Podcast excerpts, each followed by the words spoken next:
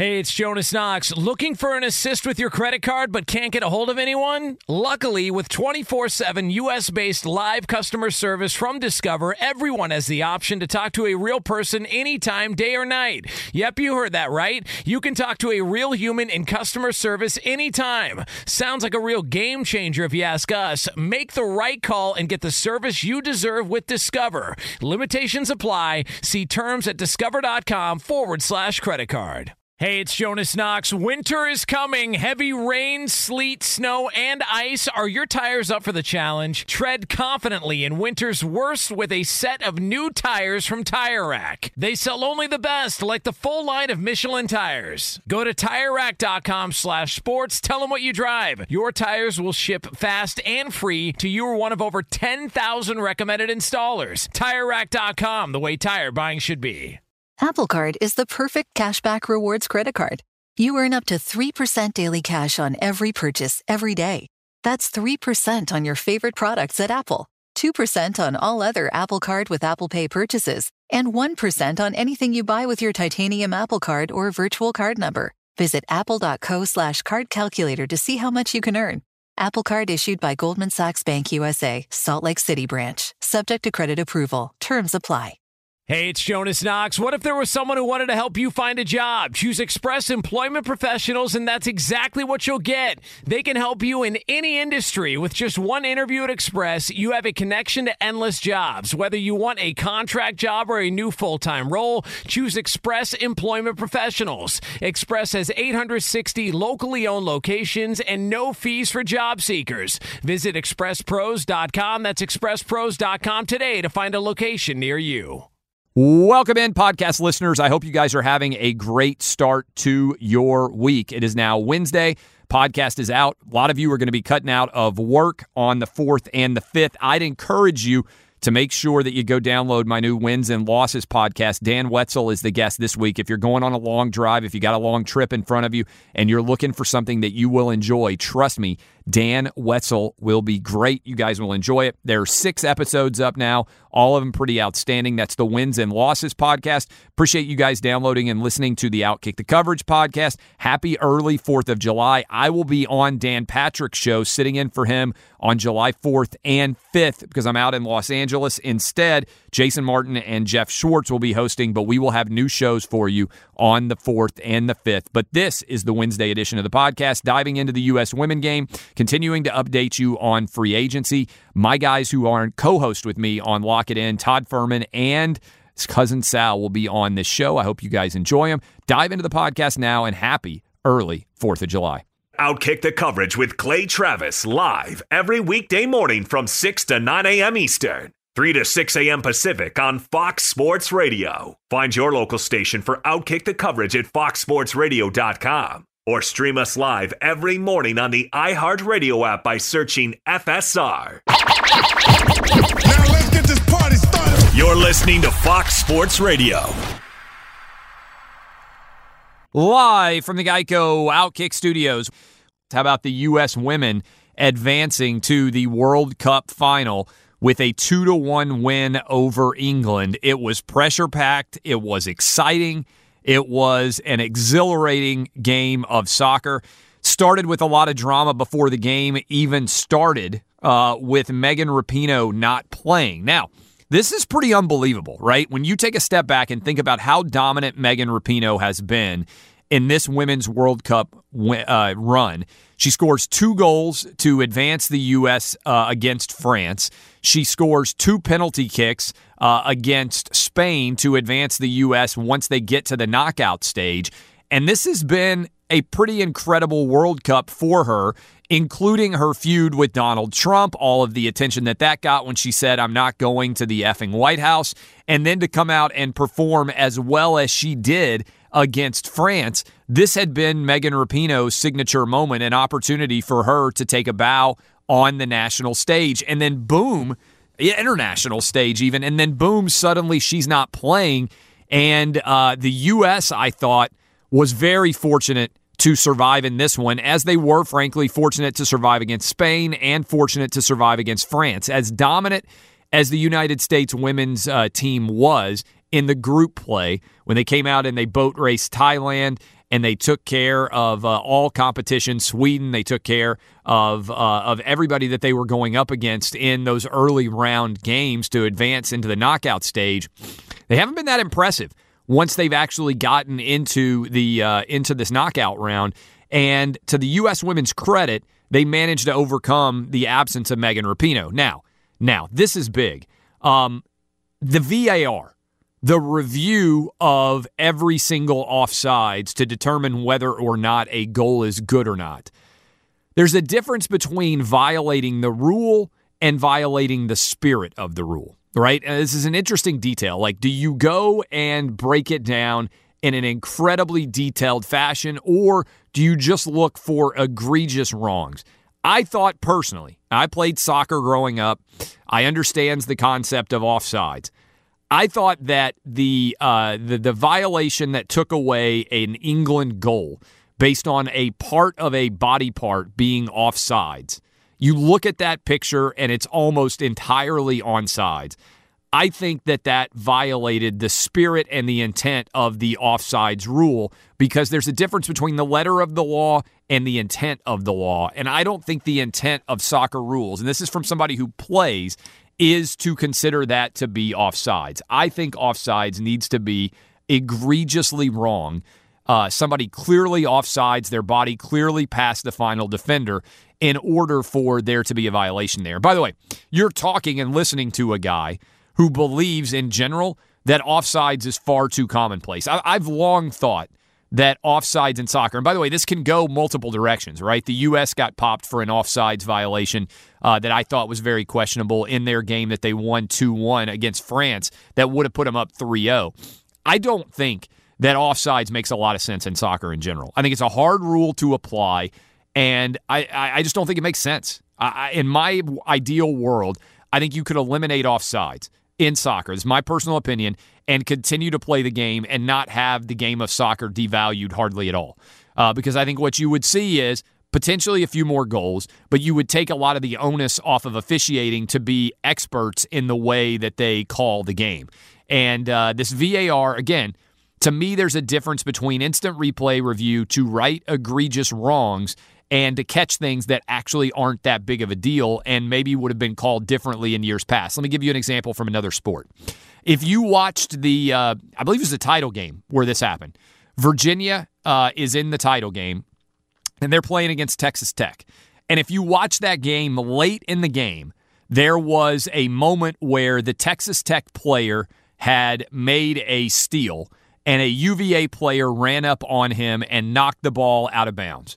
And virtually all of basketball, everybody who's ever played pickup basketball, everybody who's ever reffed a basketball game, anybody who's ever played the sport, the way we typically would call that situation is if you've got the offensive player with the ball and a defensive player runs up and knocks the ball out of his hand, the way that we would almost always call that is out of bounds on the defensive player. You think about that. You play a pickup basketball game, somebody is running up on you, and the ball gets knocked out of your hand by a defender, and you don't touch it again, right? It's not like it goes off your knee. It's not like it goes off your, your foot. None of that. Like, it just gets knocked out of your hand. We would almost always call that as out of bounds on the defensive player. The offensive player would get the ball back to in bounds. Well, if you remember that game, what happened? Because they have gone to instant replay review in Super H D four K de- uh, de- developed television, they zoomed in on that to the nth degree, and what did they uncover? They discovered that that was actually, in their opinion, off the Texas Tech player. So the rule may be right when you zoom it in on the nth degree on that, but I think most people out there listening to me right now know exactly what I'm talking about. If you were reffing that game in your backyard, if you were playing three on three, four on four, five on five, you would always call that out on the defensive player. And what happened in that replay review was there was like a tiny pinprick of a finger that you might see in super exaggerated slow motion that it actually went off the offensive player last, right? And I think that probably happens pretty regularly, but the way the game is officiated, we almost always, and the way you would self-officiate, you would almost always call that out. Again, I'm saying not if it hits your knee, or not if it hits your foot, or not if it goes off another body part, but just you are dribbling, and somebody runs up behind you and knocks the ball out of bounds, and that's the, the me- method by which it's propelled out of bounds. I'm analogizing that right now with the way that the situation developed with the U S women, because to me, that was not an offsides uh, position that should have been called. That English goal should have sta- stood. It was that should have been tied up two two. Now, American goalkeeping. Later on, arguably, you got a borderline makeup call, maybe, uh, borderline call to award a penalty kick, and the U S stepped up and saved that penalty kick, and it was a fantastic save because about eighty percent of the time on penalty kicks, you end up scoring. So the U S women survive and advance, which is the goal of the U S Women's World Cup tournament, just like it's the goal of the N C double A tournament to tie all these things together. Officiating is never going to be perfect, and the U S women found a way to get it done. So now the question becomes, what's going to happen as they advance and play what will be a massively watched game uh, against either the Netherlands or Sweden on Sunday afternoon in the primetime uh, afternoon viewing hours. Not a lot of other television events going on. We actually, interestingly, were filming Lock It In when this game ended, so it was hard to watch every last uh, minute and intricate uh, moment of play. But these have been pretty exhilarating games, and to me, the biggest challenge that uh, that is out there for the U S women is figuring out what exactly is going to happen with Megan Rapinoe, and also the difficulty by which it is going to be required for them to play at a high level uh, while they are trying to figure out what's going on with Rapinoe. Credit to the U S women's team, by the way. All of the media over in France, all the people following uh, this story, and for Megan Rapinoe's injury to never get out and for everybody to immediately be surprised when the starting lineups come out and Megan Rapinoe is not in the mix. Now, for Megan Rapinoe, this is a big hit, right? Because she had been so good in the in the uh, World Cup so far. She had been the best player, I think, for the U S women. And in addition to the fact that she'd been the best player, she had also gotten into it with Donald Trump. But the way that this situation works is, as the games develop and continue to play out, the audiences get bigger and bigger. So Megan Rapinoe is going to be a story on Sunday, and she's already told Jenny Taft that she hopes she's going to play on Sunday. But I don't know exactly what the outcome is going to be, because I find it hard to believe that if she truly has a hamstring injury, she's going to somehow be able to turn it around and play at a high level in uh, in this scenario uh, with the U S needing to come back and turn around relatively quickly on Sunday and play a major game. So I think, unfortunately for Megan Rapinoe, she's probably out. This probably ends her U S women's national team career, and it's an anticlimactic way to go out. Now, the U S women are deep. Kristen Press came in and scored a goal. Uh, Alex Morgan got a goal, but Kristen Press comes off the bench, gets that first goal on a header. The U S women, uh, one of their players confidently said, we don't just have the best team in the world, we have the second best team in the world, and that may well be true, but that depth is certainly going to be tested if Megan Rapinoe is not able to go on Sunday uh, either. But in the meantime, I think there are a lot of people out there that are interested to see how the U S women do. They would be even more interested, I talked about this on the show, if Megan Rapinoe hadn't decided to get all political. But the U S women win, and uh, we'll see how they do now coming up against either the Netherlands or Sweden. And remember, ten, uh, the U S already beat Sweden in the uh, in the group stage round, so the U S is pretty substantially better than Sweden. In fact, they're already minus four fifty favorites, the women are, to get this thing done uh, in the World Cup and close the door on anybody else. So uh, that story is uh, ongoing. We continue to monitor. Kawhi Watch uh, is ongoing in the city of Los Angeles, where I am this week. By the way, let me give you a heads up. Jason Martin and Jeff Schwartz are going to be hosting this program on Uh, Thursday and Friday, July fourth and fifth. If you're working or if you're going to be on the road and you want to be able to listen, they will be doing a live show. Those are the guys who usually fill in for me on Thursday and Friday. I will actually be hosting the Dan Patrick show out here in Los Angeles. So Thursday I will be uh, with Doug Gottlieb, and Friday I will be with Jason McIntyre. Both of those guys part of the Fox Sports Radio family as well. So that should be a lot of fun. Special July fourth day edition. Again, since I'm out in the West Coast, I'll be doing morning radio for Dan Patrick while he's out. And uh, then I'll be doing it with Doug Gottlieb on Thursday and with Jason McIntyre on Friday. So we'll see what ends up exactly happening with Kawhi Leonard. Kawhi Watch continues. But up next, we're going to talk with my guy, Todd Furman. Uh, he is a good buddy of mine. He's on Lock It In with me. And I feel like there's probably some interest and demand and desire to already start take, talking football, even though we are in officially almost the dog days of summer. What do we think about that? Also, what's the latest on the N B A uh, odds market with all the free agent movings? We'll discuss all that with Todd Furman. That is coming up next. I appreciate you guys hanging out with me. This is Outkick the Coverage with Clay Travis.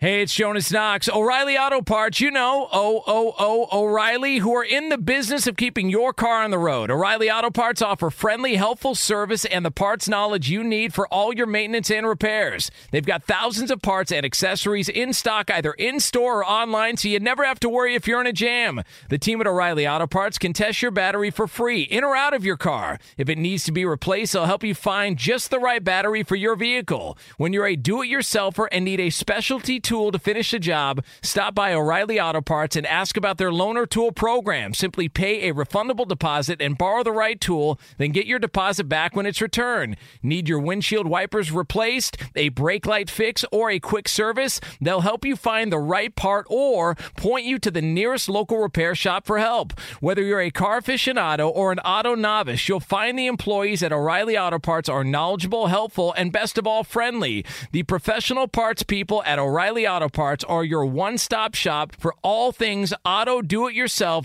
and you can find what you need in-store or online. Stop by O'Reilly Auto Parts today or visit us at O'Reilly Auto dot com slash two pros. That's O'Reilly Auto dot com slash two pros. Hey, it's Jonas Knox. The best athletes don't just play the game, they change it. When it comes to investing, GameBridge is doing the same. Their online platform does things differently because it's designed to put you in charge of growing your own savings. It's intuitive, it's easy, and best of all, it's on your terms. You make every play, you call every shot, from choosing trusted financial products to deciding how much and how long to invest. GameBridge puts the power in your hands. No wonder they've earned the trust of forty percent repeat customers. They give you the tools you need to save and grow your money with reliable returns and take charge of your financial future. It's a better way to invest because it's investing your way. So change the game. Get started today with as little as one thousand dollars at GameBridge dot io. Hey, it's Jonas Knox, and who doesn't want better sex? But if you have E D, you may be struggling and dragging your feet on solving the problem. Don't put off having a better sex life any longer. Check out Hims Sex Shoes and bring a new level of excitement and confidence to your sex life. The process is simple and one hundred percent online, no uncomfortable doctor's visits. No insurance is needed. Pay one low price for your treatments, online visits, ongoing shipments, and provider messaging. Hims has hundreds of thousands of trusted subscribers, so if E D is getting you down, it's time to change that. Start your free online visit today at hims dot com slash two pros. That's H I M S dot com slash two pros for your personalized E D treatment options. hims dot com slash two pros. Prescriptions require an online consultation with a healthcare provider who will determine if appropriate. Restrictions apply. See website for details and important safety information. Subscription required. Price varies based on product and subscription plan. Sex Choose are compounded products and have not been approved by the F D A. The F D A does not verify the safety or effectiveness of compounded drugs.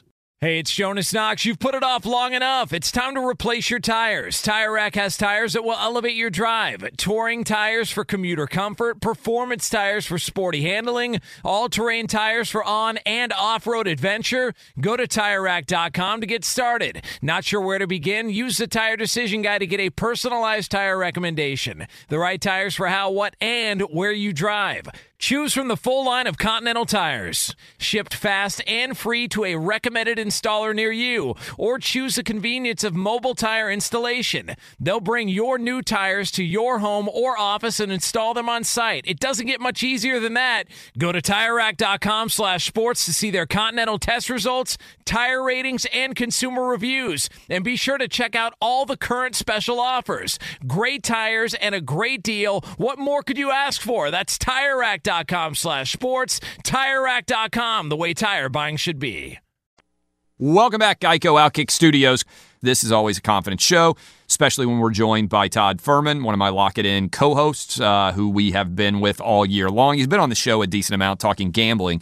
But first, uh, are you surprised that we made it through year one and that they've picked up year two of the show? I mean, I think there were a lot of people out there expectation-wise that really believed, hey, if we got through the end of the N F L regular season and postseason, that was going to be a step in the right direction.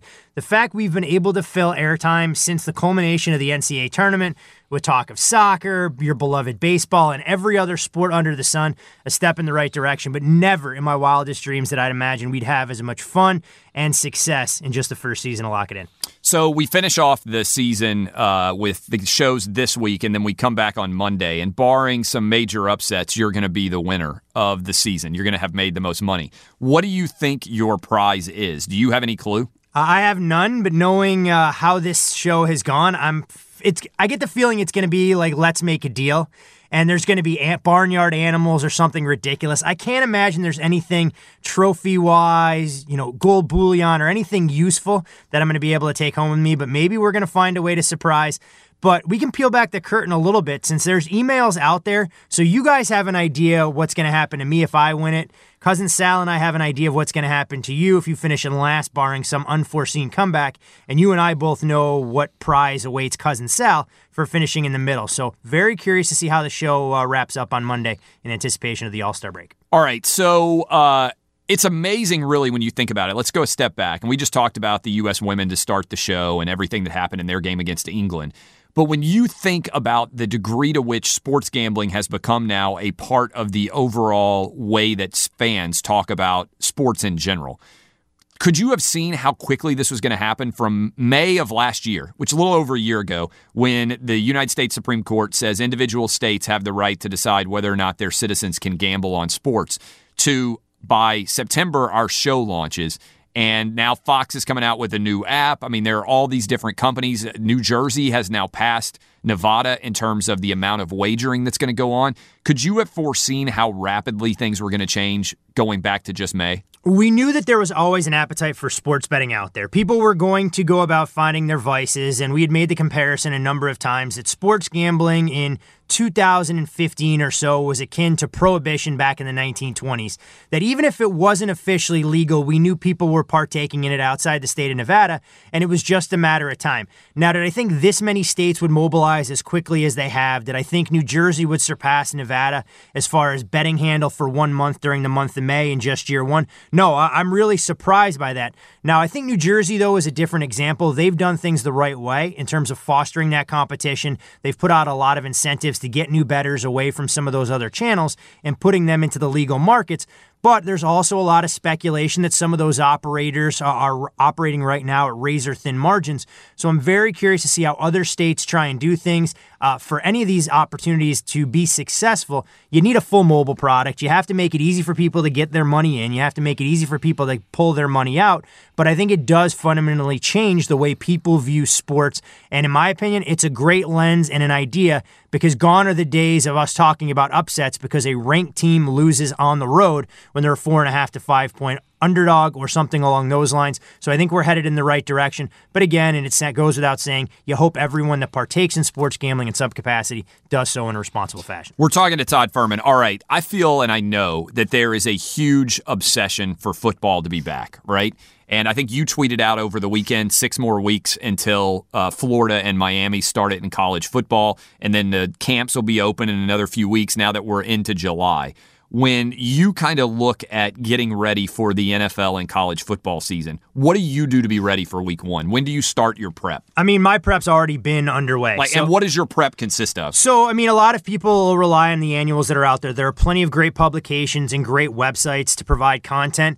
Uh, but for me, it's looking at how some of these teams finish, trying to figure out which of their contributors are going to be back. What do the defections look like, whether it's the transfer portal or taking the next step to the N F L, assessing some of those depth charts, going through spring practice reports. There's so much that goes into just being able to place a bet on that opening Saturday, whether it is the twenty-fourth for Florida against Miami or it's the full opening weekend or even the N F L preseason, that you're going to want to go through and try and leave no stone unturned to be successful. I will put the time in. I know you will not. study college football until about thirty-six well, hours well, before, hold on. And that'll show up in the handicapping results. I am obsessed with college football and the N F L, so I will pay a lot of attention. I won't be doing it. Really showed. It really showed in your picks. It really showed in your I, picks the amount of time, effort, and obsession that you have.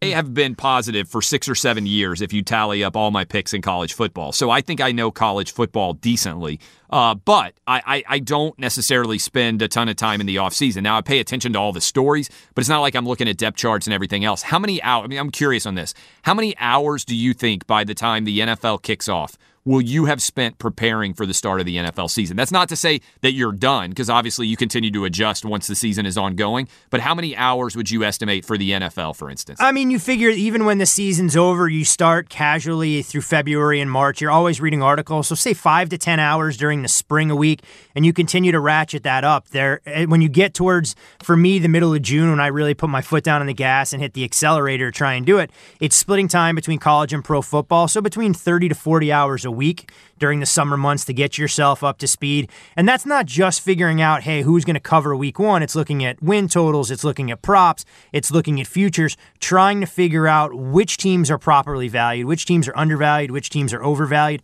But the one challenge in college football for me that's a little bit different than the N F L is you'll hear a lot of guys, myself included, they'll put together power numbers and they'll stay married to those numbers all season long. The N F L, I trust that over the course of the sixteen-week regular season, barring injuries, things get themselves sorted out. But in college football, you can watch one, two, three games tops and go, you know what? I was completely wrong on my assessment of this particular team. I do need to throw the baby out with the bathwater and start from ground zero to reassess what I've seen, not necessarily what my expectations were, you know, in early July. Do you think and believe that Alabama should be a prohibitive favorite over Clemson in college football? I do not, but I, the one thing for me when I Or look, vice versa, right? So no, are they head and shoulders above everybody there, else There's no doubt. Football? If you were to give anybody Alabama and Clemson against the entire field, the You'd only have team, to take them. Yeah, the only team I think that's close talent-wise is Georgia. I have some skepticism about Ohio State and the coaching change. I don't think it's just a seamless transition there. Uh, but you look everywhere on the roster for Alabama and Clemson. They check the box with an N F L-caliber quarterback. Back. Clemson's offense is absolutely ridiculous with the receivers they'll bring back. You have a home run hitter in Travis Etienne in the backfield that's good for eight to nine yards a carry. And while Clemson has to retool a little bit defensively, I mean, Brent Venables isn't going through a full rebuild. I mean, they have completely stocked the cupboard, and Clemson is the modern-day Alabama. They've used that template to just kind of, instead of rebuilding, it's a reload process. And those two teams, for me, a cut above. Clemson will be a double-digit favorite in every one of their games, and you can make the case that they'll be more than a fourteen-point favorite in all twelve regular season games. That's mind-boggling for a team in a power conference. All right, what about the N F L? How do you assess the N F L right now? Should the Patriots be the favorite over everybody else, or how would you look at the N F L going into, uh, you know, what, training camps are a couple weeks away now, by and large? I mean, public perception plays a big role. The Patriots are going to go out there and defend a Lombardi trophy. I have some real reservations about this team. We know they typically don't start well in September, but you can't discourage anybody from that wants to lock up their money and bet the Patriots in the futures market, because barring an injury to Tom Brady, you know they're going to be atop their division. You know that they're going to be in the thick of things, and they're going to be playing their best football when it matters most. But you look around the rest of the league, and I think Philadelphia is a team that I'd have my eye on. I love what they did this offseason. But again, questions about Carson Wentz. Can he play a full sixteen games? Because they won't have the luxury of Nick Foles. I'm not as bullish on the Rams as some people are. You know, the Super Bowl hangover, in my opinion, very real. We'll see if they can get back to that level of dominance. And when you look through the A F C and try and figure out who can knock off New England, I'm not buying Cleveland. I think Why are you not buying Cleveland? I think this is a team that's either going to play well above expectations and exceed our wildest dreams, or it's going to be a fiery car crash. If this team starts slow, you have so many egos and so many players that are going to create a volatile tinderbox that let's see if Baker Mayfield can be that bona fide leader. Can Freddie Kitchens handle all of the pressure that's going to be around this roster? And uh, I think the jury's still out. You know, don't sleep on the Pittsburgh Steelers there. And when we look in the uh, A F C South, I think this will be one of the most competitive divisions in football, whether you want to make a case for the Colts, who have the most complete roster, Jacksonville getting back, uh, or Tennessee being fine with Marcus Mariota. Can he stay healthy out there? I think it's a very interesting question. And you look at the A F C West, in my opinion, so much of that will hinge on Tyreek Hill. If he's out for four games, it changes the Chiefs' offense, a new defensive scheme. I think the Chargers are the most talented team roster-wise, top to bottom, and Anthony Lynn proved an awful lot to me last season at as their boss. So Tyreek Hill, how much difference does he make if he's not on the field for the Kansas City Chiefs? For me, I would make a one and a half point adjustment on which a pure, is huge for somebody for who's a wide not receiver. a quarterback. Yep, for a pure power number alone, and that's as much scheme as anything else, because you look at what Tyreek Hill does to take the lid off of a defense, it opens up everything underneath for a guy like Travis Kelce to operate in the middle of the field.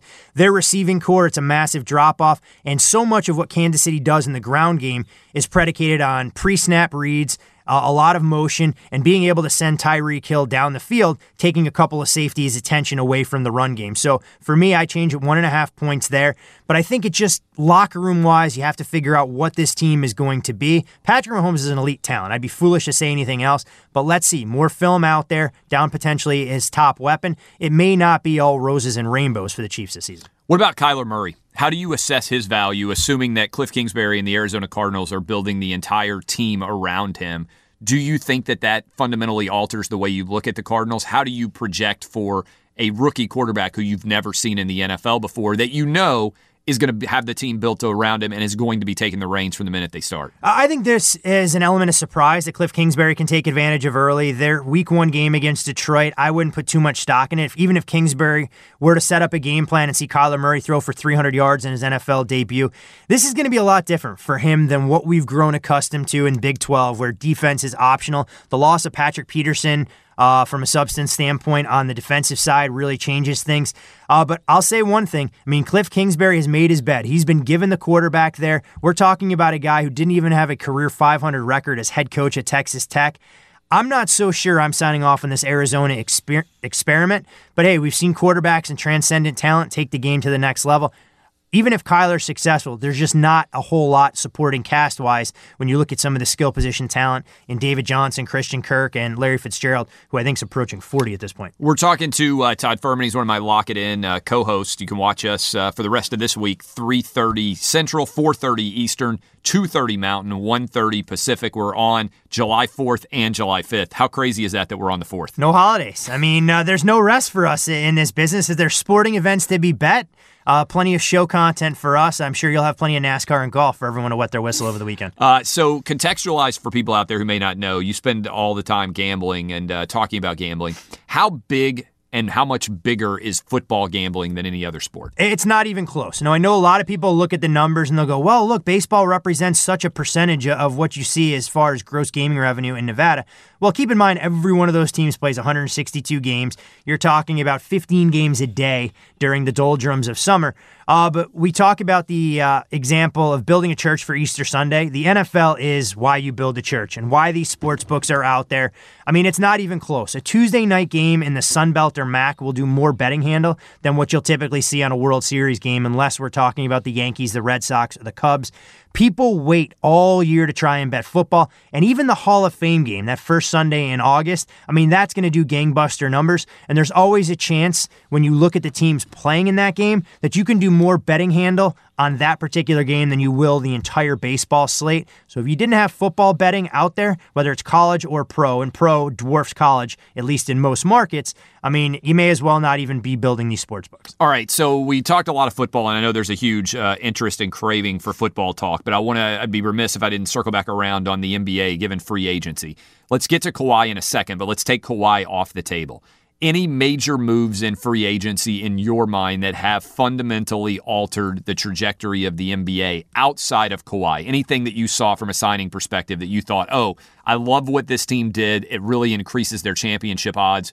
How would you assess? I think Utah uh, has to be considered one of the big winners uh, out there for what they did, not necessarily just in free agency, but the Mike Conley trade. Ricky Rubio never really got the feeling he was going to be their point guard of the future, so I think when you could put Conley in the backcourt with Donovan Mitchell, it goes a long way. You go out and you get Bogdanovich from Indiana. He is almost the perfect fit to sit outside the perimeter and chuck three, so I love what the Jazz have done. Now, does it make them one of the favorites in the West? I'm not going to quite go that far, and I'm always a big believer in Brad Stevens and the Celtics. I feel that Kyrie wasn't a good fit culturally, and so they had to try and take a step back. You let Kyrie go, or Kyrie wanted to leave, however you want to spin that. You get Kemba Walker, who doesn't have to be a me-first type scorer. It gives an opportunity to guys like Jason Tatum and Jaylen Brown and Gordon Hayward to do more. The Enes Kanter signing, a little bit underrated, to give him a two-year deal for ten million bucks. So I think the Celtics are a team you're going to want to watch in the East. And when you look at Philadelphia, I'm very curious to see how the 76ers perform. Jimmy Butler felt at points he was the heart and soul. J J. Redick was the perimeter shooter. Can Josh Richardson be that guy and give them some shooting? Uh, you look at Ben Simmons and that deal that's on the table for him. Philadelphia, for me, still a cut below Boston. So if I had to pick a team in the East right now, I'm saying the Celtics offer the most compelling value. All right, now Kawhi, how much impact does he have for the Raptors, for the Clippers, and for the Lakers, just from a future oddsmaker perspective? Cool, let's, I'll start with the Raptors. Kawhi stays with the Raptors. They're eight to one right now. What do they become for championship odds? That number, yeah, that number goes down. You're talking about them four point five or five to one, maybe a shade lower, depending on an oddsmaker opinion. He is the straw that stirs the drink for Toronto. A lot of their supporting cast still intact. Now, I will say it's a lot different dynamic when you go from being the hunter to the hunted, but it clearly makes Toronto very formidable and one of the teams to beat in the Eastern Conference. He doesn't go to Toronto. He leaves. Toronto goes from eight to one to what? Their number cascades all the way down. I would say that they're probably in that twenty-five to thirty range, maybe even a bigger long shot than that, because there is no star power left on that roster. And we can say what we want about the Pascal Siakams of the world, but that team isn't built outside of getting to the playoffs, not to make a deep run in the Eastern Conference. All right, the Clippers, right now sitting at sixteen to one. I think the expectation is Kawhi's not going there with that number. What would it become if Kawhi went to the Clippers in your mind? I think you'll see some books overreact and come down in that five to six range. For me, I would put them in that eight to one price range. You love the, the coaching caliber that you have of Doc Rivers, the roster. You bring Patrick Beverley back into the fold. Uh, you see some of the other guys coming off of the bench, and you know what they're capable of doing in a Lou Williams and a Montrezl Harrell. So I think that roster is intriguing, but I don't think it's enough to make them one of the teams to beat in the Western Conference. And, of course, I feel this segue with the Lakers and what the impact is going to be there. You're talking about the Lakers going from that two or two to one, three to one range, almost getting into Warriors territory, where I can see a scenario where odds makers are going to make them right around minus one dollar twenty, meaning you have to put up one dollar twenty just to make a dollar coming back, and you can have every other team in the field at roughly even money. So do you think overall from a gambling perspective, do you think more people gamble with Kawhi at the Lakers or if Kawhi goes elsewhere? In other words, is uncertainty in the gambling market where a lot of teams could win the title good for the handle, or is having a prohibitive favorite good for the handle? You know what? It's kind of splitting hairs. I think you're going to find, you know, professional bettors trying to identify value elsewhere when Kawhi goes to the Lakers, but the recreational bettor is going to go, well, why am I going to bet anybody else but the Lakers when I think it's a formality that they're going to win this thing? And this probably had to be one of the biggest future holds uh, for books, because Toronto wasn't a public team. No one really thought they were going to get there with all the talk about the Bucks, the Celtics earlier year, and the 76ers.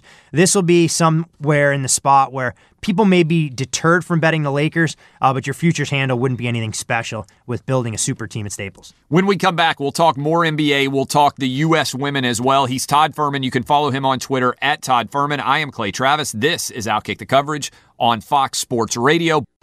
This is Outkick the Coverage with Clay Travis.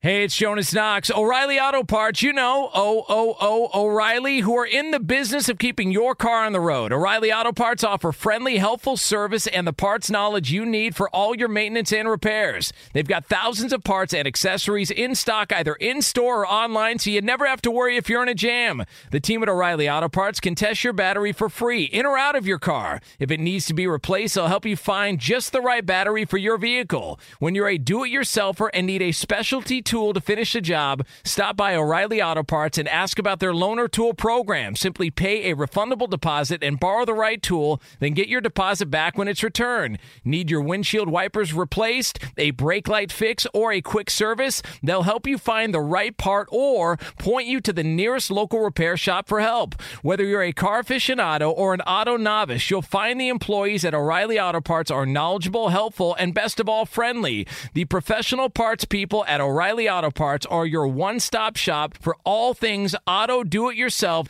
and you can find what you need in-store or online. Stop by O'Reilly Auto Parts today or visit us at O'Reilly Auto dot com slash two pros. That's O'Reilly Auto dot com slash two pros. Hey, it's Jonas Knox. The best athletes don't just play the game, they change it. When it comes to investing, GameBridge is doing the same. Their online platform does things differently because it's designed to put you in charge of growing your own savings. It's intuitive, it's easy, and best of all, it's on your terms. You make every play, you call every shot, from choosing trusted financial products to deciding how much and how long to invest. GameBridge puts the power in your hands. No wonder they've earned the the trust of forty percent repeat customers. They give you the tools you need to save and grow your money with reliable returns and take charge of your financial future. It's a better way to invest because it's investing your way. So change the game. Get started today with as little as one thousand dollars at GameBridge dot io. What's up? I'm John Wall. And I'm C J Toledano, and we're starting a new podcast presented by DraftKings called Point Game. Everyone, please welcome Coach John Calipari. We're getting beat by eighteen. My first game in Kentucky, they're saying Cal's a bust. You can't coach. This is crazy. John Wall runs down the floor and makes a buzzer beater. Yep. You remember that, John? That's my first game win I ever made. Remember you said you never see me do that. Ladies and gentlemen, DeMarcus Boogie Cousins. I called Boog. I'm like, yo, bro, I'm about to commit to Duke. And I hung up on him. Bro, I'm talking about, do you want to tell me how many times he called me all type of names? Bro, you really sold me out. You doing this. Bro, I was sick. I remember that like yesterday, man. Love you, John Wall. Thanks, Coach. Love you, too. You made me everything I am today. Nah, you made me. You made me. I love it. Check out Point Game with John Wall and C J Toledano on the iHeartRadio app, DraftKings YouTube, or wherever you get your podcasts. It wasn't even supposed to be my game. That's my game, bro. Hey, it's Jonas Knox. You've put it off long enough. It's time to replace your tires. Tire Rack has tires that will elevate your drive. Touring tires for commuter comfort. Performance tires for sporty handling. All-terrain tires for on- and off-road adventure. Go to Tire Rack dot com to get started. Not sure where to begin? Use the Tire Decision Guide to get a personalized tire recommendation. The right tires for how, what, and where you drive. Choose from the full line of Vredestein tires. Shipped fast and free to a recommended installation. Installer near you, or choose the convenience of mobile tire installation. They'll bring your new tires to your home or office and install them on site. It doesn't get much easier than that. Go to Tire Rack dot com slash sports to see their Vredestein test results, tire ratings, and consumer reviews. And be sure to check out all the current special offers. Great tires and a great deal. What more could you ask for? That's Tire Rack dot com slash sports. Tire Rack dot com, the way tire buying should be. Welcome back, Geico Outkick Studios. I'm out in L A. Um, I am going to be guest hosting the Dan Patrick Show with Doug Gottlieb tomorrow, July fourth. So an early happy fourth of July to you guys. Appreciate all of you spending your uh, Wednesday morning with us here on Outkick. Friday, I'll also be sitting in for Dan Patrick. I'll be with Jason McIntyre. Should be a lot of fun. And I'm hopeful that we're going to get some kind of uh, conclusion to what has been the Kawhi Leonard sweepstakes. Kawhi is the only player that is still sitting out that you just heard Todd Furman talking about that is actually potentially going to change the overall landscape of the N B A. And to me, we talked about this yesterday. I imagine we're going to continue to talk about it going forward. To me, this is an utterly, really interesting story to follow because the question is, to what extent, if at all, is Kawhi Leonard actually making a decision right now versus what if he's doing an unbelievable Machiavellian move and keeping the Lakers from actually being able to go out and sign the free agents that they would otherwise sign? Now, I don't know exactly what's taking place, and I think anybody who claims to know what Kawhi Leonard is thinking is crazy. But I just want you to follow along with my thought process on what Kawhi Leonard's decision actually is coming down to. All right, here it is on its most basic level. If Kawhi is going to make the decision to join the Lakers, what he has to be comfortable with is being the center of attention. For most of his N B A career, Kawhi Leonard, both at San Antonio and in Toronto, has been all about basketball, not all about the attention that comes from playing basketball. He isn't active on social media. He isn't on Instagram. He isn't on Twitter. He isn't kind of emoting at every moment, every possible emotion that he feels. And he's just really good at basketball. Maybe the best basketball player in the world. So from a pure basketball perspective, the best team that Kawhi Leonard can join is the Lakers. There's zero doubt about that. He, Anthony Davis, and LeBron James would be the three best players to ever take the court for an N B A team in the history of the league. I, I don't think anybody can argue otherwise. But LeBron brings a circus with him. He brings the carnival tent. All of the attention. What's going on with the head coach? What does LeBron feel right now? Is LeBron happy? What about all the other players that are on the team? Those are things that for most of Kawhi Leonard's history in the N B A, with the possible exception of his injury status down in San Antonio, almost none of it has been discussed. Almost none of it has been contemplated in any way. So what I wonder more than anything else as Kawhi Leonard tries to make his decision is this. What is Kawhi actually thinking? If it's just about basketball, just entirely about basketball, the Lakers is the right choice. But you have to understand that if you join the Lakers, it's never just about basketball. There's going to be a lot of other moving parts associated with that decision. And if that decision boils down to just about basketball, then he goes to the Lakers. If it's basketball plus the surrounding environment, I don't see any way that Kawhi can go join the Lakers.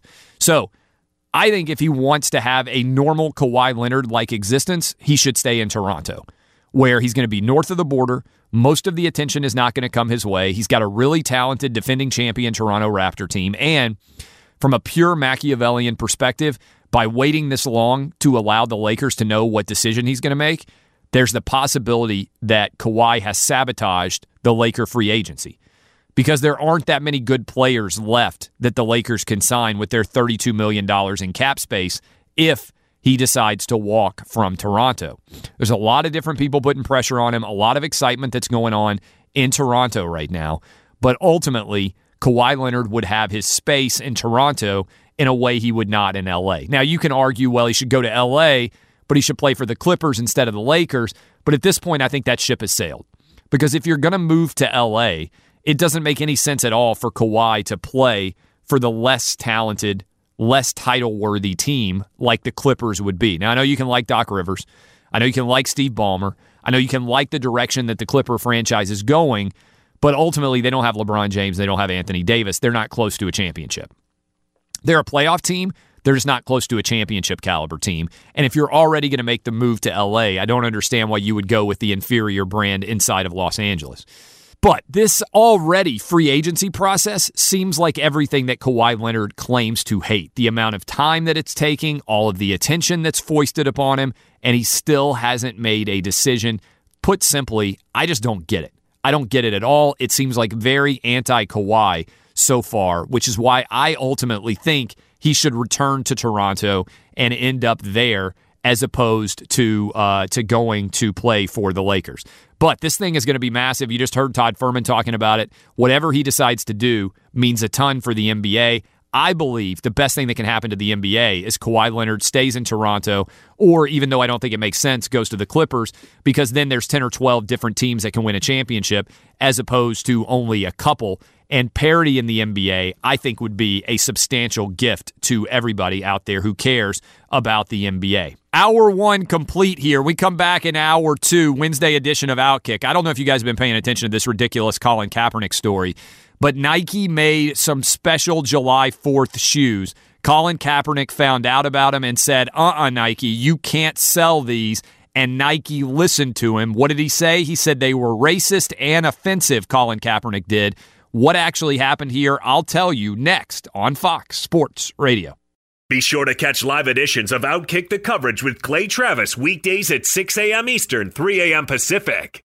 Hey, it's Jonas Knox. O'Reilly Auto Parts, you know, O O O O'Reilly, who are in the business of keeping your car on the road. O'Reilly Auto Parts offer friendly, helpful service and the parts knowledge you need for all your maintenance and repairs. They've got thousands of parts and accessories in stock, either in-store or online, so you never have to worry if you're in a jam. The team at O'Reilly Auto Parts can test your battery for free, in or out of your car. If it needs to be replaced, they'll help you find just the right battery for your vehicle. When you're a do-it-yourselfer and need a specialty tool, tool to finish a job, stop by O'Reilly Auto Parts and ask about their loaner tool program. Simply pay a refundable deposit and borrow the right tool, then get your deposit back when it's returned. Need your windshield wipers replaced, a brake light fix, or a quick service? They'll help you find the right part or point you to the nearest local repair shop for help. Whether you're a car aficionado or an auto novice, you'll find the employees at O'Reilly Auto Parts are knowledgeable, helpful, and best of all, friendly. The professional parts people at O'Reilly Auto Parts are your one-stop shop for all things auto do-it-yourself, and you can find what you need in-store or online.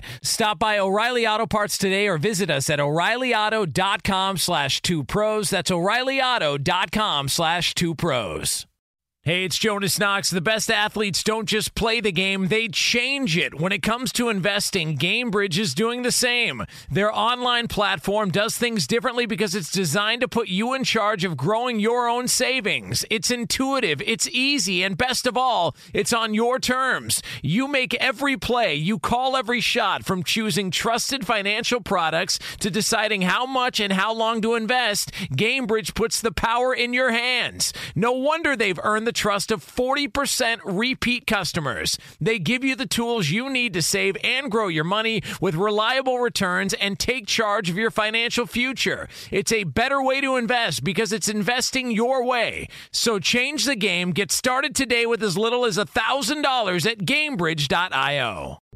What's up? I'm John Wall. And I'm C J Toledano, and we're starting a new podcast presented by DraftKings called Point Game. Everyone, please welcome Coach John Calipari. We're getting beat by eighteen. My first game in Kentucky, they're saying Cal's a bust. You can't coach. This is crazy. John Wall runs down the floor and makes a buzzer beater. Yep. You remember that, John? That's my first game win I ever made. Remember you said you never seen me do that. Ladies and gentlemen, DeMarcus Boogie Cousins. I called Boog. I'm like, yo, bro, I'm about to commit to Duke. And I hung up on him. Bro, I'm talking about, do you want to tell me how many times he called me all type of names? Bro, you really sold me out. You doing this. Bro, I was sick. I remember that like yesterday, man. Love you, John Wall. Thanks, Coach. Love you, too. You made me everything I am today. Nah, you made me. You made me. I love it. Check out Point Game with John Wall and C J Toledano on the iHeartRadio app, DraftKings YouTube, or wherever you get your podcasts. It wasn't even supposed to be my game. That's my game, bro. There's plenty to celebrate in March and National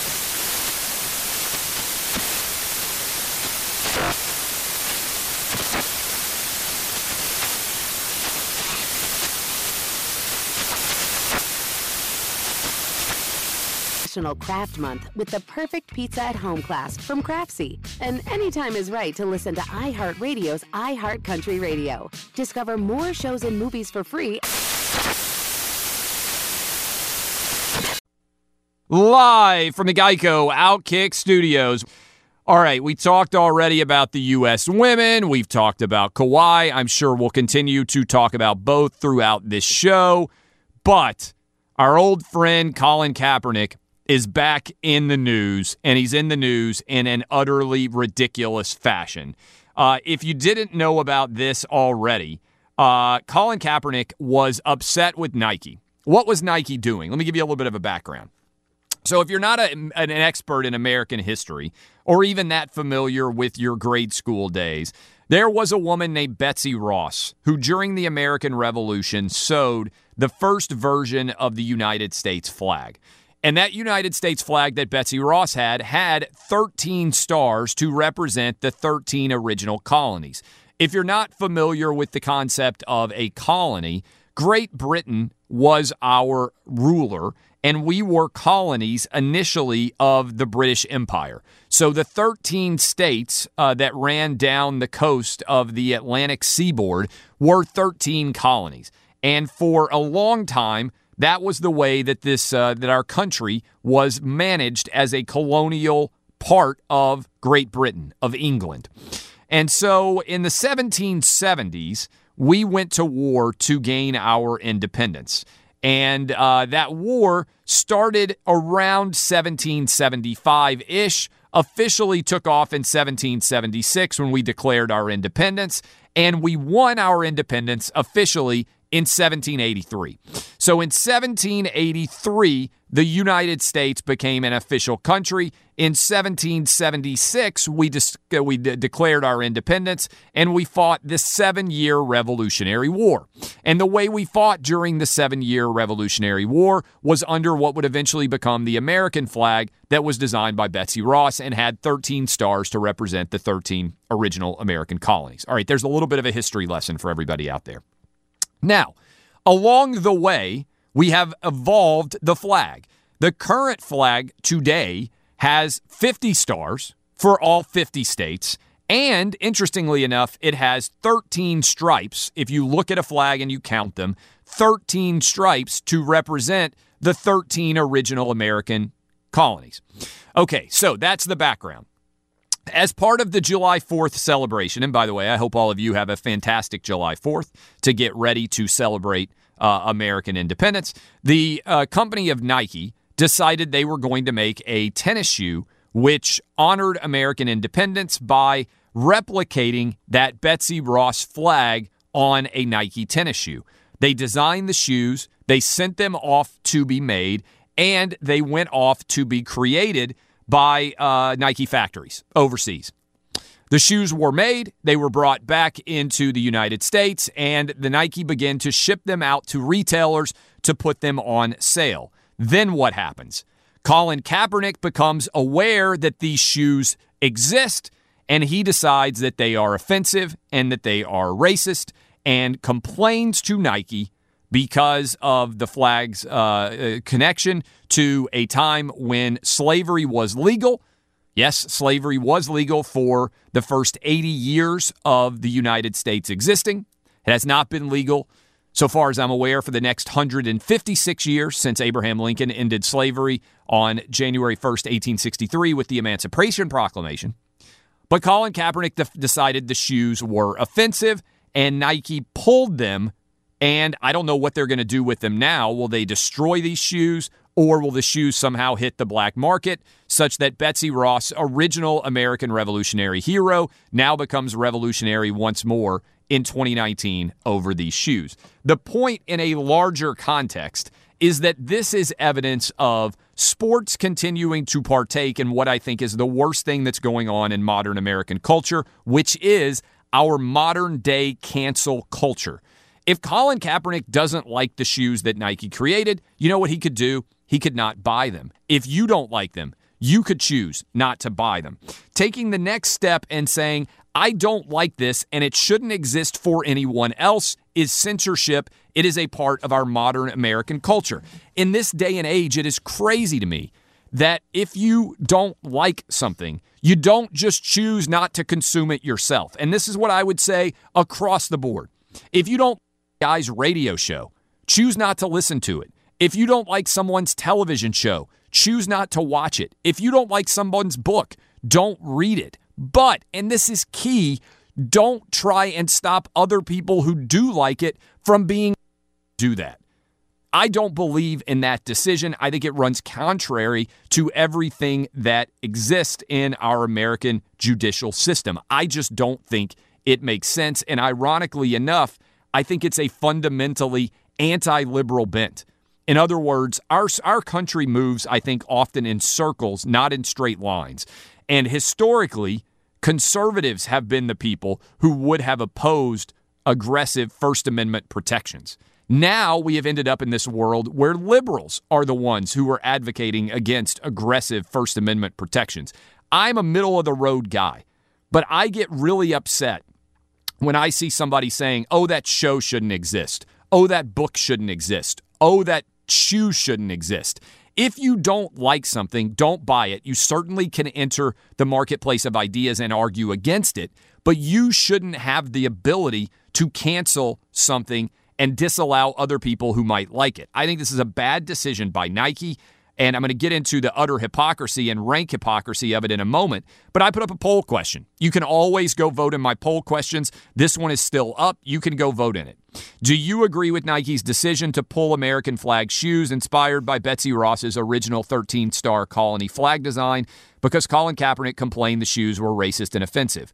ninety-five percent of you do not agree with Nike's decision. Now, I'm not claiming that my polls are one hundred percent reflective of the larger American community, but if you can find tens of thousands of other people voting in someone else's poll and they're giving the exact opposite result, I'm happy to give them credence. But when I'm on in all fifty states, and when I'm on with people listening all over the world through the Fox Sports Radio app, we got satellite radio. We have one of the largest audiences that exist in the world of sports talk radio. When I am posing this on my Twitter feed, I think I've got a pretty representative audience of the country. Not saying it perfectly approximates the country, but I don't think people are actually offended by this, and I think corporations that continue to kowtow to decisions like this are shooting themselves in the foot in the process. But maybe you want to have your voice heard. You can go vote in this poll. You can find me on Twitter at Clay Travis. The larger issue, which is ridiculous, which also connects to the world of sports, is this. Nike is right now on their own website selling a similar Betsy Ross-inspired design for the Philadelphia seventy-sixers. You know the city of Philadelphia. You know why they're called the seventy-sixers, because that's when we declared independence. Oh, that whole process of going through and beating the British, that's why the Philadelphia seventy-sixers exist, right? That's why their name exists as it does. They had the thirteen stars on their jerseys to represent the thirteen original colonies. That jersey is for sale in a variety of different colors and designs on Nike's website. Don't tell Colin Kaepernick. He might feel compelled to make them take that off the website as well. The larger story here, and this remains a larger and important story, is that we have to make sure that the majority's voice is heard, and we don't just continue to allow the perpetually offended among us to shriek, to faint, to grab their pearls, and to resist all the time anything that makes them the slightest bit uncomfortable.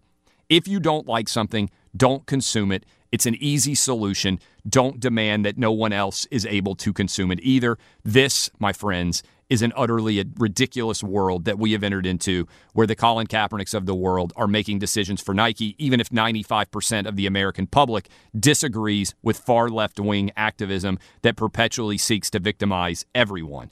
So that is my feeling strongly there. Uh, I would encourage you, if you agree with me, go vote in the poll. If you disagree with me, go vote in the poll. This is one of the great things about the way that our country works is, thanks to those men who revolted against Great Britain back in seventeen seventy-six, we live in the freest and the best country in the world. Like most of you, I'm looking forward to celebrating the fourth of July, and I am not going to run and hide because somebody makes me a little bit sad. Up next, we're going to talk with one of my co-hosts on Lock It In. He's Cousin Sal, at Cousin Sal, at the Cousin Sal on Twitter. This is Outkick the Coverage on Fox Sports Radio. This is Outkick the Coverage with Clay Travis. Hey, it's Jonas Knox. O'Reilly Auto Parts, you know, O O O O'Reilly, who are in the business of keeping your car on the road. O'Reilly Auto Parts offer friendly, helpful service and the parts knowledge you need for all your maintenance and repairs. They've got thousands of parts and accessories in stock, either in-store or online, so you never have to worry if you're in a jam. The team at O'Reilly Auto Parts can test your battery for free, in or out of your car. If it needs to be replaced, they'll help you find just the right battery for your vehicle. When you're a do-it-yourselfer and need a specialty tool to finish the job, stop by O'Reilly Auto Parts and ask about their loaner tool program. Simply pay a refundable deposit and borrow the right tool, then get your deposit back when it's returned. Need your windshield wipers replaced, a brake light fix, or a quick service? They'll help you find the right part or point you to the nearest local repair shop for help. Whether you're a car aficionado or an auto novice, you'll find the employees at O'Reilly Auto Parts are knowledgeable, helpful, and best of all, friendly. The professional parts people at O'Reilly Auto Parts are your one-stop shop for all things auto do-it-yourself, and you can find what you need in-store or online. Stop by O'Reilly Auto Parts today or visit us at O'Reilly Auto dot com slash two pros. That's O'Reilly Auto dot com slash two pros. Hey, it's Jonas Knox. The best athletes don't just play the game, they change it. When it comes to investing, GameBridge is doing the same. Their online platform does things differently because it's designed to put you in charge of growing your own savings. It's intuitive, it's easy, and best of all, it's on your terms. You make every play, you call every shot, from choosing trusted financial products to deciding how much and how long to invest. GameBridge puts the power in your hands. No wonder they've earned the trust of forty percent repeat customers. They give you the tools you need to save and grow your money with reliable returns and take charge of your financial future. It's a better way to invest because it's investing your way. So change the game. Get started today with as little as one thousand dollars at GameBridge dot io. What's up? I'm John Wall. And I'm C J Toledano, and we're starting a new podcast presented by DraftKings called Point Game. Everyone, please welcome Coach John Calipari. We're getting beat by eighteen. My first game in Kentucky, they're saying Cal's a bust. He can't coach. This is crazy. John Wall runs down the floor and makes a buzzer beater. Yep. You remember that, John? That's my first game winner I ever made. Remember you said you never seen me do that.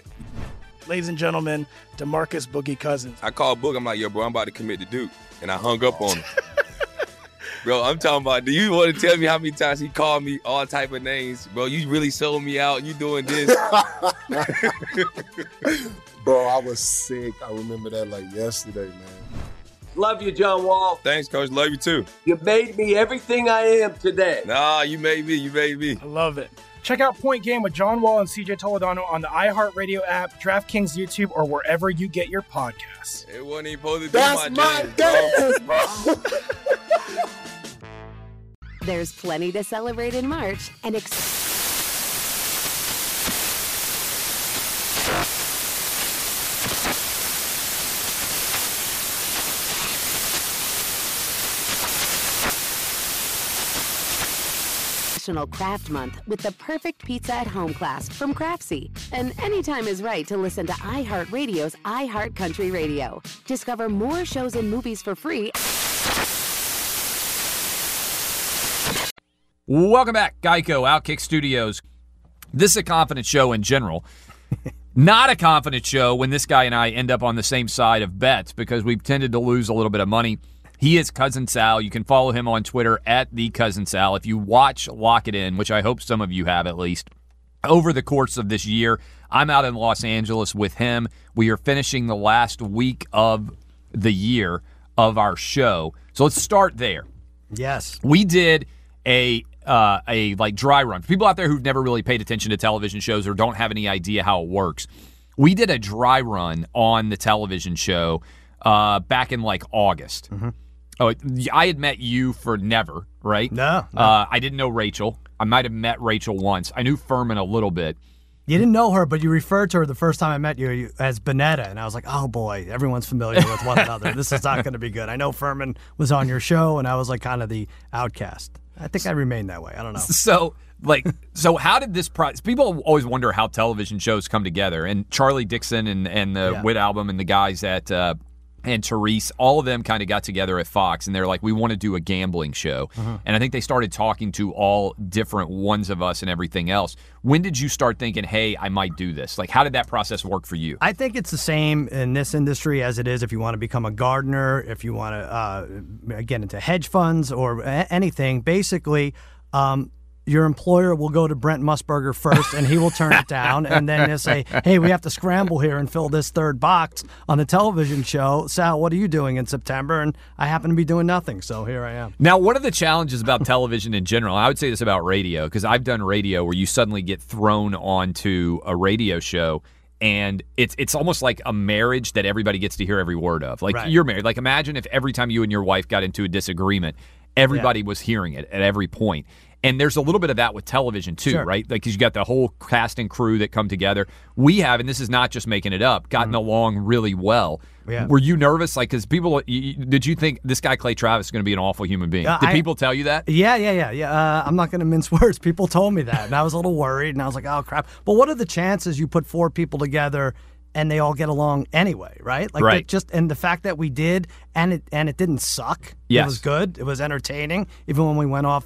Uh, off the page a little bit and discuss the topic of the day. But yeah, it all worked out. And uh, that's what I hear from people. It's like, even from after the first three weeks, like, wow, it looks like you guys have known each other for years. Yeah. And we do genuinely have a really good time. And one of the yeah. funny things about the show is most of the time, the people who are on air are the ones that are difficult to handle. Yeah. We actually have had a lot more drama behind the scenes on our our television staff. Yes, exactly. which is which is funny in and of itself. Uh, so let, let's dive into this. I have to say real quick, I, I, I thought that there were many stages of how I thought this would work, but um, who who is the? I'm, I'm sorry, I forget his name already. The uh, Supreme Court judge who justice, and we went in front of the committee. Kavanaugh. Kavanaugh. So yes. There were different sides of people politically, how they were on the show, how people thought maybe you and Rachel butted heads.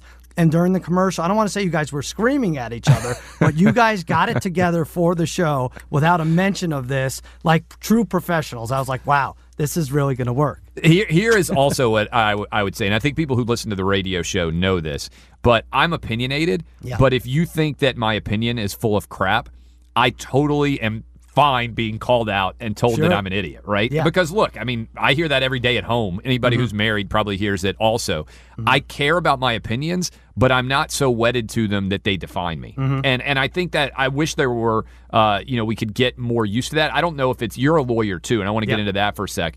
Oof. But I think if you are a lawyer at some point, you make arguments and somebody pays you to make an argument, but you're not really committed long-term to that argument no. all the time, right? And so sometimes you win, sometimes you lose, mm-hmm. and it doesn't really necessarily stick with me in that way. But I want to go... Well, it, as a matter of fact, yeah. to that point, like, so let's say the Celtics are playing the Sixers, and you're like, hey, we have all three of you right now. We're taking the Sixers. Can you... Can you um, Can one of you take the Celtics? Like, and I think through legal training, like, yeah, I could bounce the other yes. side. We have to argue both sides, and legal, we have to attack issues on all different from all different perspectives. So that's easier for us. I think honestly, what I do now is just make arguments about sports instead of making arguments about the law right. in some way. And honestly, that's what you do with gambling, right? You look at the data, you try yes. and think about the information that you have, mm-hmm. and make an argument for why you like one side or the other. Right? Uh, do you remember like the first time that you placed a bet? Um, yeah, I think there's a bunch of different things. I used to flip cards in the yard with kids in like uh, first grade, and I remember we used to risk five card. Like five was the most. You'd say five Larrys, and you'd match up colors, and you'd get to k- take that kid's five cards, or he'd take yours. That wasn't enough for me. I needed fifty. I needed to play against the kid who you needed higher would risk stakes. fifty. Higher yeah. stakes. It was always uh, higher stakes.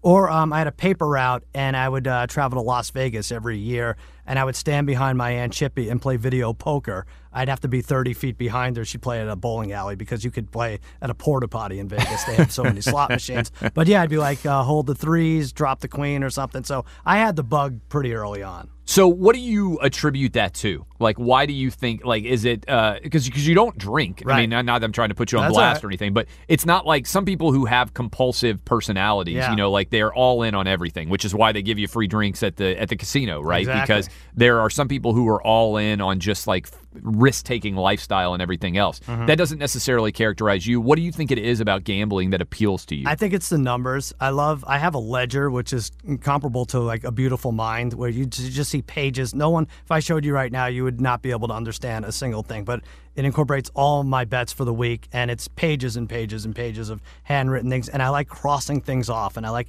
checking them off when they win and crossing them off when they lose. I love that, and I love the numbers of it. I really, and you think like someone who loves numbers should see that gambling is a losing proposition. Furman loves numbers too, but if you love them enough, you would see that, hey, you have to win fifty-five percent of the time or fifty-four percent of the time. And you don't have as good an edge as everybody as the house does. So why would you do it? But I think numbers is, is what got me started. It is interesting because I'm not a necessarily a numbers guy. Like mm-hmm. I would say, and you guys know this because sometimes I'll try to do, and certainly people who listen to the show, anytime I try to do live math on the show, like right. I fall apart. Um, but you and Furman are really good at math. Like in just yeah. in, in, in your mind, the way that you can break down odds and do the math on it mm-hmm. and everything else. Do you ever think that you have found in your gambling career a can't-miss proposition, where somebody has hung a number and you have immediately recognized, like, this is such a flaw that I can't lose? I, I think they're all like that to me. That's what. That's why I'm stupid. That's, yeah, because you think you found, like, the yes, math exactly. angle that makes sense. But that's what it is, isn't it? Isn't that what, like, we're now in week, what, thirty-five or thirty-six, and I want to beat you guys as much as I did in week one, so right. much so that I will...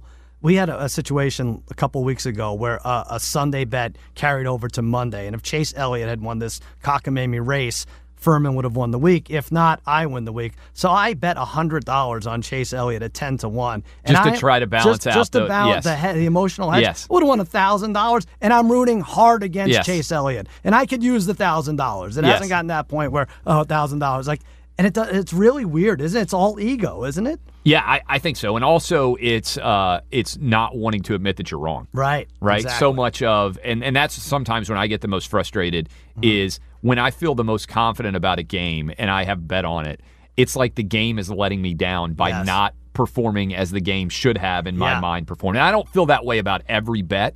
but it's the ones that I'm the most confident in, mm-hmm. you know, especially it's an over and under, and one of them is uh, like I'm on one side or the other, and the other one, you know, somebody comes out and they score twenty-one, and I'm on the under in the first quarter, and I'm right. like, this shouldn't be happening, right? right I've right. watched these teams play all year. You take it personally. Yes, it's yeah. like they are personally insulting me, mm-hmm. um, and uh, and I think that's that's honestly what draws a lot of people in. The flip side is, if you're right, you're like, oh, I, I told everybody, sure, right? Exactly. And, yeah. and and I think this plays in well with social media, because in social media, you're either a genius or you're an idiot. Mm-hmm. There's no middle ground. Like they, it's like it's funny. I like to go uh, look at reviews sometimes, and somebody either gets a one star, or they get a five star. Mm-hmm. Like most people are probably two, three, and four stars, right? Yeah, sure. Nothing. No, people always want to give the They'll one star or the five star, right? Um, yeah, and and that's the same thing with gambling. Like you're yeah. either a genius or an idiot. But I think if that you will last in this business longer if you can convince yourself that it's all luck. Even the winning picks are luck. It's hard to say, but let's say I say a Patriots are going to come out slow, uh, Rams are going to hang ten on them, Brady will throw a pick in the first quarter, let, let, and, but then they come back and win in the fourth. If that goes exactly the way I say it is, it's only all still luck, right? right. It really just is, right? The, the ball can It's all probability. Yes, it's probability.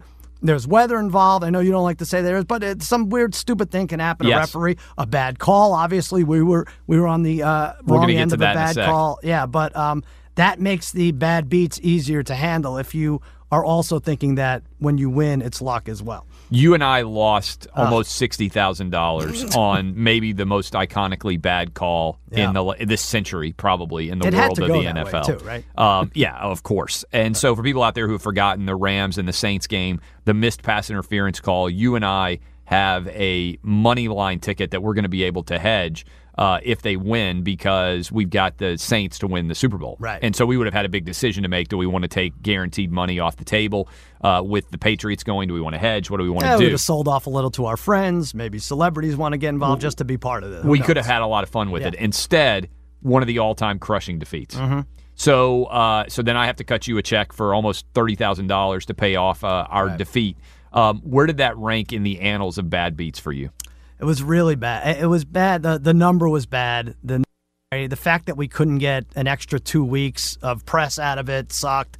Everything sucked about that. But I've lost betting Hillary Clinton. I bet the individual states.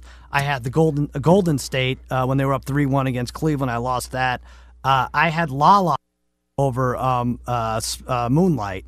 La La Land was announced as the winner. I lost a lot of money. I mean, if you live bet La La Land after they're announced as a winner, you can't loot, right? Okay, so I had that. I had Joey Chestnut under sixty-four and a half uh, hot dogs. He ate sixty-two, but then in the press conference afterwards, he announced that he ate seventy-two, and they're like, okay, seventy-two, you win. I think we're going to talk to him about that tomorrow. I, I've had a, a ton of them, and I don't remember the good ones, right? Yeah. Do you remember no. ten bad ones for every good one? No, I mean, you also had, I mean, it was a crazy one. You had the uh, the Bears on the money line on the double doink field goal right. against the Eagles, which yes. is a pretty tough one Awful. to lose as well. Awful. Um, how did you end up doing what you do? Um, what do I do? I don't know. like you, you, you, uh, you obviously oh. like. So you graduate from law school, right? Graduate from law school. I, I only went to law school because I had nothing to do after college. I'm like, know. I don't want to be a lawyer. And then I graduated law school, and my parents like, oh, my son, the lawyer. I'm like, oh, I don't want to do this. So I did real estate law in New York. For how it's, long? It's the least combative of all the uh, facets of law for like two years. And then my cousin Jimmy Kimmel got a job on uh, Win Ben Stein's Money as a host. He said, hey, come out here and write for me. You've done uh, comedy sketches on my r- various radio shows for the last seven years. I think you could figure this out. And I did. And so, then I went and wrote on The Man Show and Jimmy Kimmel Live. And so what was the reaction when you say, so you're practicing law yeah. in New York at in the New time? York, yep. In New York. New York lawyer. You're a relatively young guy. And you go to tell your parents, hey, I'm moving to California to be a writer. It they was say mixed. What? It was mixed. Although they saw the look on my face every time I came home from like doing four real estate closings. Uh, like you a, knew. A I, I say this all the time. I had to get out. Yeah. I had what I would call a quarter life crisis, where I was practicing law and I was like, I can't believe that I could do this for the next forty years of my right. life. Right. That's it. And, and yeah. I was, you know, relatively young guy. I was making, you know, pretty good money, more than my parents had ever made, and like you should be happy. And you're just like, I I do not want to do this. And I would look at the older lawyers yeah. and think, I don't want to be this, right? right? Like, I don't want to be worked up and responding to, you know, document requests and discovery questions mm-hmm. at this age, right? Yeah. And so I, I thought that in and of itself seemed miserable. So did you have kind yeah, of that moment I, too? I was like, you know what? I think the name of the game is to have the fewest what-ifs in life at yeah. the end of life, right? So I have to go out. I have to try to make this work. The sports gambling thing, I then met Bill Simmons. He was a writer on Jimmy Kimmel Live, and we did a, a Guess the Lines podcast where we would guess the spreads for the next week's games. And, and that, and it I'm just, betting, just originated out of your natural conversations that, that you guys would have. Absolutely. Like and, sitting around in the office the on a table. Monday, we would yeah. try to guess uh, the lines for the following And week. Now, was he as degenerate of a gambler as you were? He's not quite there, but he's a little broader than that. He's He could write a seventy-five thousand page basketball book. I yeah. can't do that about, about basketball, but uh, he, he's kind of right there with me. So uh, did you recognize as as gambling was becoming more and more potentially commonplace that this could be something that you would move into more full-time? Yeah, I, I did. Uh, you know, I, I, I'm curious to think what you said about that. Like, as the years went by, I, it's You know, you seem like it's like the marijuana thing. You know, yeah. everyone was a stoner, you know, like that connotation. Now, now it's legal, and it's like, hey, stoners are making money selling it. It's yes. okay to smoke it on the street here in California. But um, did you feel the same way? I was like, little by little, and that obviously the Supreme Court ruling helped. But. Yeah. What? Yes. I mean, I really did, and that's how I met Furman. Um, mm-hmm. Was I started to talk more and more about gambling in my audience, my radio, and my writing. Right. But what I loved about it, and I still love about it, is I like the line as the stock market, right? Mm-hmm. Like you said, you're a business, you know, like yeah. good at math. Right. I've always been fascinated by the stock market and business, not in the sense that I'm good at looking at a balance sheet mm-hmm. and figuring out all of the elements there. But I do think in general, kind of thinking about where business is going, I am utterly fascinated by it. So my entire, you know, adult life, I've been fascinated by the stock market. And for gambling on football, Mm. I love the minute the lines come out Ugh. and they start to jump, you know, the over-unders when those come out. Thinking about where I think the market should be on these games and where they end up and then tracking it. Like the amount of time that I spend going yeah. in and looking at the lines moving, mm-hmm. right? At the notifications that I have on my phone, particularly right. for football.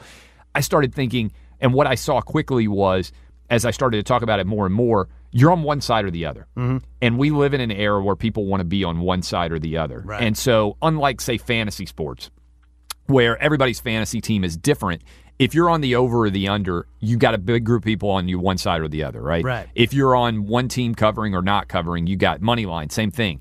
Being able to choose a side is big. And so I yeah. knew uh, how big it would be. And then I got into live betting because I was trying to take uh, advantage of sitting in the press box mm-hmm. and thinking, like, I'm thirty seconds ahead. Like, can I sometimes get a number oh, that's a little bit better? Good. Uh, and so, uh, you know, a decade ago and everything else, I got really kind of aggressively into that because I like to have an informational asymmetric mm-hmm. advantage, and I would be seeing it before, theoretically, a lot of other people it, it's would. It's funny because Furman will say he bets numbers, we bet games. And yeah. I think for the most part, uh, that's true. Like, you and I could see the Patriots minus one and a half, and maybe it jumps to minus two and a half. Like, I don't give a crap that it right. jumped. I, this, they're going to kill him. I don't care. Yeah. But over the course of a year, you could see someone like Todd Furman winning on getting a better line over it. There's probably other reasons, too, he beats us, but yeah, that well, for sure helped. What I told him from the get-go, too, was mm-hmm. I said it, and I told you this, I'm going to bet every big game. Yeah. Because Furman will tap out on betting a lot of big right. games. Like you yeah. and I pretty much bet Monday Night Football, Thursday mm-hmm. Night Football, the games that they're going to have the biggest audience. Exactly. But I told him at the get-go when he first said, I don't know if I want to do this show, I said, Furman, you're worried about whether or not you're going to win money, and that's great. And I want to win money, trust me. Right. The show is going to work if we're entertaining. Exactly. Like the wins and losses of the bets will matter less than whether people are enjoying the process. Mm-hmm. And I think what we've done is you're going to make money this year. Furman's going to make money this year. I'm going to lose a lot. But the positive is the show has been entertaining. I didn't think of it like that. I feel like, yeah, he he, he had the most at stake. Like you're going to be funny and controversial no matter what. I'm going to be funny no matter what.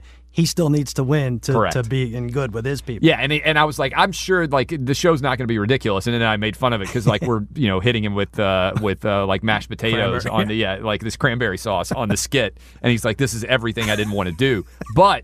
Furman has got a little bit of ham in him, even though he looks like a robot a lot of the right. time, right? Like exactly. he's a he he has a uh, sort of hidden entertaining aspect to his personality that I don't think people like. He's funny, you know, like in an understated way, mm-hmm. and I think that surprises people because he seems so buttoned up, right? right? Well, let's it, give ourselves credit for for drawing it out drawing it out of him, one hundred percent. And obviously, Rachel has been fantastic, and I didn't know she's okay. Yeah, yeah. I didn't know her at all. And, in fact, the first time we met, I walked in to, uh, to Charlie Dixon's office at Fox, mm-hmm. and right. I thought you were just working on the show. Oh, like, remember that? Remember, like, I walked in and is that and, right? Yeah, and Charlie's like, "Oh no, this is Sal," and I was like, "I've heard Sal's a good dude," you know, like, but I wouldn't have talked about you in the third person if I I'd see. known that one hundred percent okay. that was you. I just I didn't have any clue that that was. Yeah, that. No, it all worked out, thank God. And now you're out for a week of shows that no one's going to watch. I mean, honestly, why are you guys? I mean, I love seeing you guys, but why are you coming out? This is just like, hey, I'm going to New York for uh, in February. I, I want to see Central Park.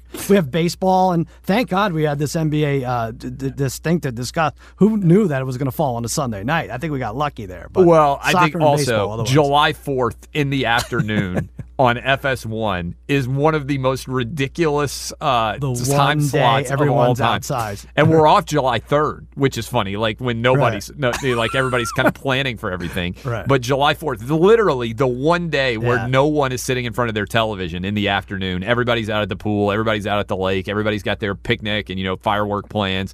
And then yeah. we're sitting at home. Well, yeah, Brent Musburger must have known about the scheduling. He push. knew exactly what he, he was doing was when doing. he decided to bail out. That's right. Uh, well, tell people how to follow you, and I need to get you uh, on the Wins and Losses podcast because I yeah. think we could have a really fun. I love uh, that you're into pod. You're like, oh, I'm a radio guy. I had a podcast. That's beneath me now. It's all Wins and Losses podcast. This this new Wins and Losses podcast has been it's a fun, lot of fun. Right? It's kind of it's what I like about it is it's a long form conversation, mm-hmm. and I feel like when you do radio. Like, I'm looking over at my clock right now. Yeah. I'm constantly cognizant of having to get in and out of breaks right, and right. make sure that I don't run too long with an interview or that I'm not throwing the clock off. Mm-hmm. And the great thing about podcast is it's a natural conversation where I don't have to look at the clock one great. time. You, you run your reads whenever you need to. Yeah, yeah it uh, makes total sense. I'm at the Cousin Sal on Twitter, and that's it. Lock it in for a few and more And you got days. a podcast. I mean, Oh, yeah, I'm re- sorry. Uh, Against All Odds, uh, we do it every week. Yeah, with the Degenerate Trifecta. It's on uh, the Ringer Podcast Network. Yeah, and that's awesome. It's been doing uh, and continues to do outstandingly well. Well, yeah. thanks for hanging out. People can watch us on television on July fourth, and they got absolutely nothing else better to yeah. do.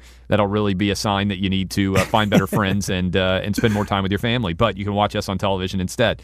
Uh, this is uh, Outkick the Coverage. I'm Clay Travis. He's Cousin Sal at the Cousin Sal on Twitter. When we come back, we'll continue to break down the craziness and zaniness that is N B A free agency and more. This is Outkick the Coverage with Clay Travis.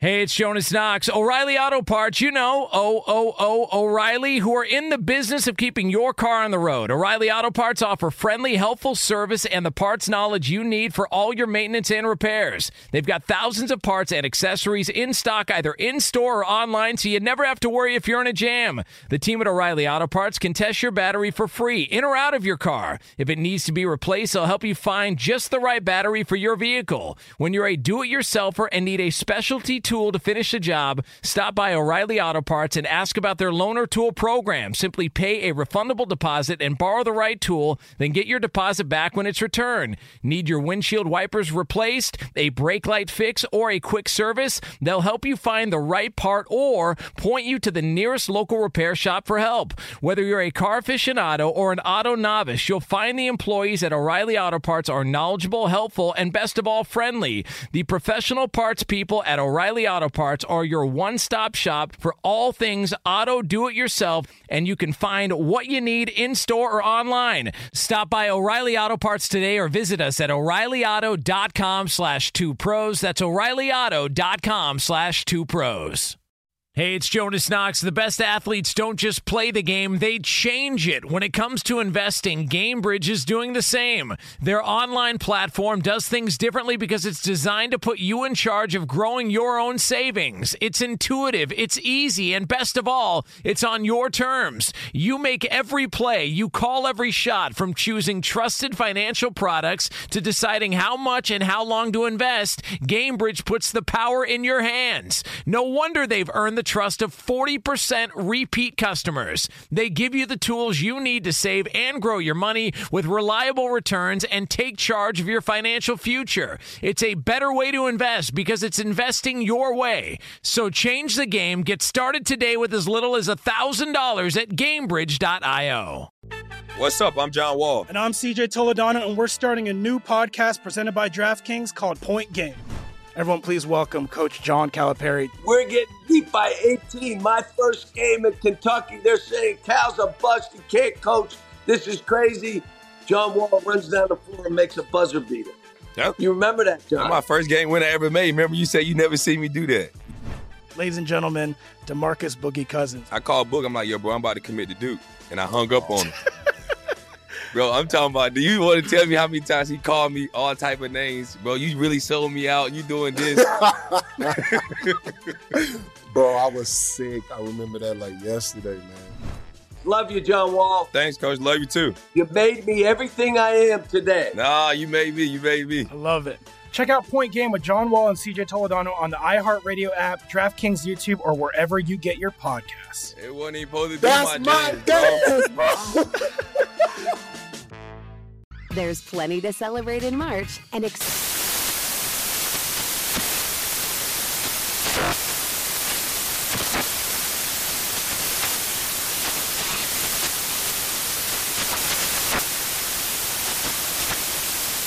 Craft Month with the perfect pizza at home class from Craftsy. And anytime is right to listen to iHeartRadio's iHeartCountry Radio. Discover more shows and movies for free.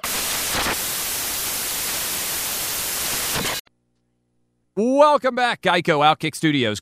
Uh, we are rolling Wednesday edition Outkick the Coverage, and I think it's crazy that uh, the Warriors have decided to uh, go ahead and retire Kevin Durant's jersey.